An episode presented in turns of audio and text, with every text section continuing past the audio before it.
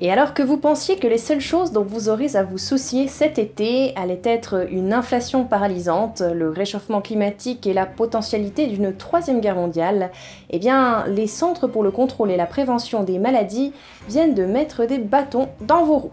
En effet, ils viennent tout juste d'annoncer l'apparition d'une nouvelle variante Covid qui se propage à travers les États-Unis et qui apporte avec elle des symptômes inhabituels, des symptômes qui n'ont pas été signalés pour les autres variantes. Et curieusement, l'apparition de cette nouvelle variante coïncide parfaitement avec le nouveau plan de l'OMS, celui de l'adoption d'un passeport vaccinal européen. Ces passeports serviront de prototype et permettront à terme la mise en place de certificats de santé numériques mondiaux. Nous en parlons aujourd'hui dans Nouvel Angle. Bonjour à tous et bienvenue dans Nouvel Angle, je suis Laetitia Rodriguez. Si vous appréciez les contenus impartiaux comme celui-ci, n'hésitez pas à cliquer sur le bouton j'aime et à laisser un commentaire afin de chatouiller l'algorithme YouTube et de permettre à davantage de personnes d'accéder à l'information à la source. Comme vous le savez probablement, de nombreux intellectuels dans le monde se sont demandé et se demandent encore si le virus du Covid s'est manifesté sur notre planète pour des raisons uniquement naturelles ou s'il ne se serait pas malencontreusement échappé d'un laboratoire P4 situé à Wuhan, en Chine. Cependant, laissons de côté ce débat pour le moment, parce que quelle que soit la façon dont il a vu le jour, ce virus, après avoir émergé à Wuhan, a fait le tour du monde et mène son expédition depuis trois ans et demi maintenant, et dans le processus de ce voyage intercontinental, il a muté encore et encore et chaque nouvelle mutation du virus a reçu un nom différent selon l'alphabet grec. Pour rappel, la souche originale qui a émergé à Wuhan s'appelait la souche alpha, elle a muté par la suite en souche bêta, gamma, delta, epsilon, zeta, eta, theta, iota, kappa, lambda, puis en la souche mu. Lorsque nous sommes arrivés à la lettre grecque nu, L'OMS a décidé de sauter cette dénomination, de peur que les gens ne la confondent avec le mot new en anglais qui signifie nouveau et qui aurait pu impliquer que la variante était nouvelle, ce qui n'était pas le cas. Par la suite, l'OMS a également décidé de sauter la lettre grecque xi, orthographiée XI, afin de ne pas offenser les personnes qui pourraient potentiellement porter un nom qui s'écrit de la même façon que la lettre xi. Et de ce fait, la variante suivante est devenue la variante Omicron, qui est la lettre grecque qui vient après Xi. Omicron avait une caractéristique unique, c'est-à-dire que même si elle était beaucoup plus infectieuse que le virus original, elle était également beaucoup moins dangereuse. Cela signifie que la souche Omicron était capable d'infecter beaucoup plus de personnes de façon relativement rapide, mais que les symptômes étaient généralement plus légers. C'est la raison pour laquelle le scientifique préféré de tous, M. Bill Gates, a publiquement fait référence à Omicron comme un type de vaccin efficace. Malheureusement, le virus lui-même, en particulier la variante appelée Omicron, est une sorte de vaccin qui a permis de développer l'immunité. Et elle a fait un meilleur travail et a eu un plus grand impact sur la population que ce que nous avons fait avec le vaccin. Quoi qu'il en soit, le virus n'a pas cessé de muter à Omicron. Voici un visuel simplifié de la façon dont l'évolution s'est poursuivie. La souche Omicron a muté en Omicron BA2, BA5, BA2.75, BQ1.1, puis en souche XBB. La souche XBB a ensuite continué à muter en XBB 1.5, puis plus récemment XBB 1.16, qui est la souche dont le nom de code, pour une raison quelconque, est Arcturus. Pour votre référence, le nom Arcturus fait référence à l'une des cinq étoiles les plus brillantes du ciel.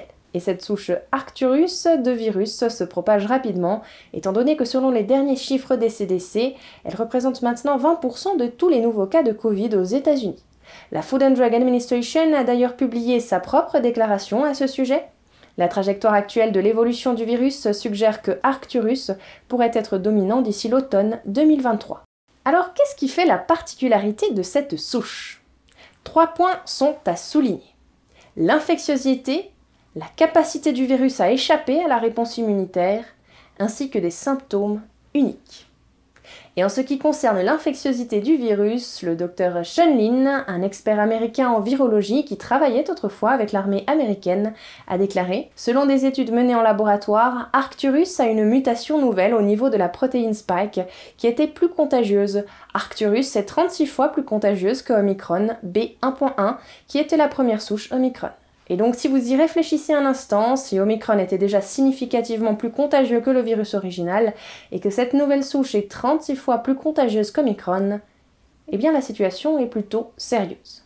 Le point positif dans cette histoire, c'est que malgré son augmentation en termes d'infectiosité, la dangerosité du virus est restée stable, la liste des symptômes étant la même qu'auparavant, à savoir fièvre, mal de gorge, écoulement nasaux, courbatures, diarrhée, fatigue, essoufflement.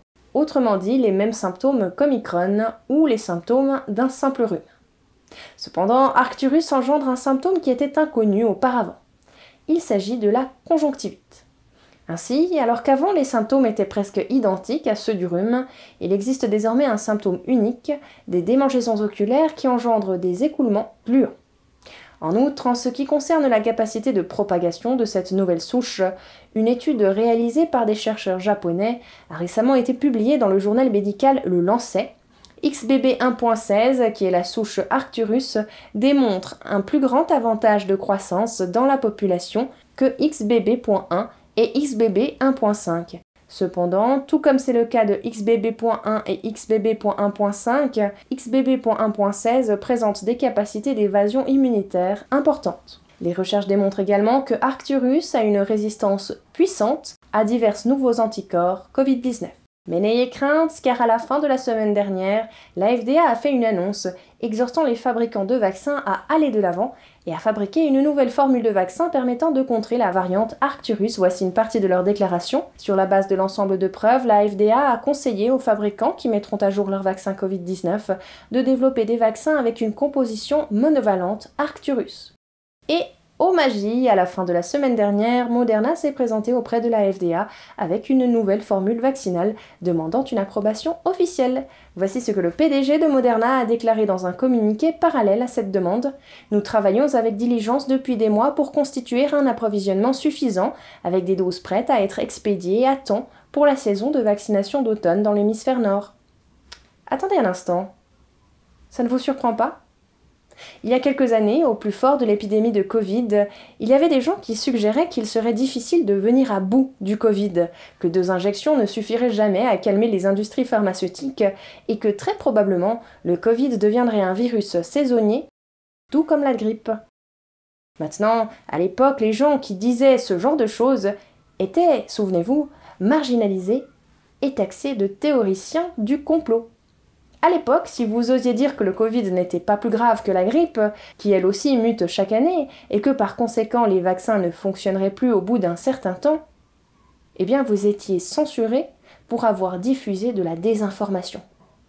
Et pourtant, jetez un coup d'œil à cette information destinée à la population des États-Unis qui a été publiée récemment. Saying that as long as we let viruses replicate, they may continue to mutate, which is why they have to be monitored, and why on about April 17th, the World Health Organization changed the designation to variant of interest because these changes in XBB.1.6 that may allow it to grow faster. But that's 100% what it's all about, is just keeping an eye on these variants, not saying there's a cause for panic, but kind of giving people guidance of what they should expect. Vous me ferez peut-être remarquer que le nombre de personnes qui reçoivent réellement des injections de rappel aux États-Unis est en train de diminuer drastiquement, et que cette nouvelle variante ne devrait pas vraiment nous inquiéter. Cependant, laissez-moi vous signaler que dans le contexte de la propagation de cette nouvelle variante, l'OMS a fait une annonce plutôt choquante. Il y a quelques semaines à peine, l'OMS a dévoilé un nouveau plan visant à adopter le système de passeport vaccinal numérique de l'Union européenne, non seulement en Europe, mais également dans le reste du monde.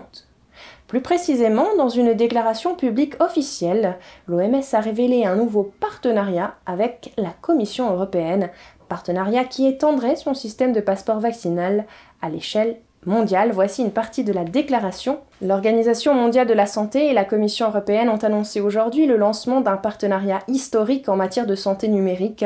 En juin 2023, ce mois-ci, l'OMS adoptera le système de certification numérique Covid-19 de l'Union européenne afin d'établir un système mondial qui contribuera à faciliter la mobilité mondiale et à protéger les citoyens du monde entier contre les menaces sanitaires actuelles et futures, y compris les pandémies. Il s'agit de la première pierre du réseau mondial OMS de certification de la santé numérique qui développera une large gamme de produits numériques qui amélioreront la santé de tous.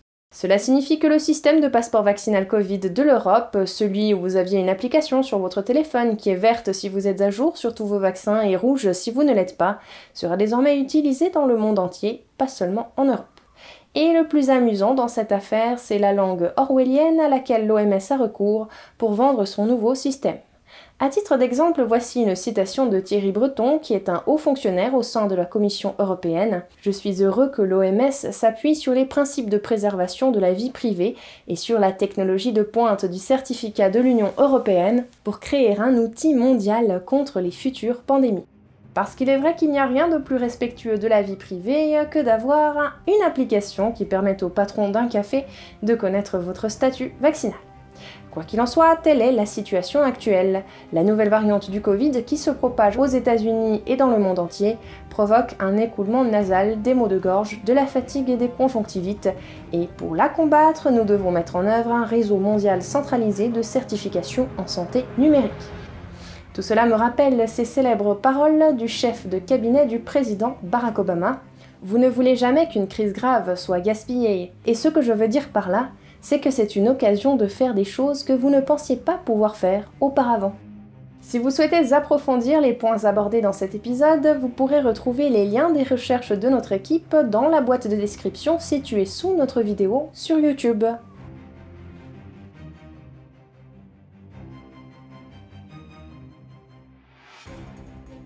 Et c'est ainsi que s'achève cet épisode de Nouvel Angle. Je vous rappelle que vous pouvez retrouver tous les programmes de NTD sur Ganjing World, la plateforme 100% propre pour apprendre, partager, s'amuser ou être inspiré.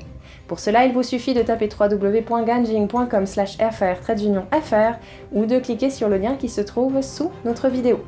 La semaine prochaine, vous aurez la possibilité de faire la rencontre d'un artiste thérapeute, auteur d'un ouvrage intitulé Le pouvoir de l'art sur la conscience.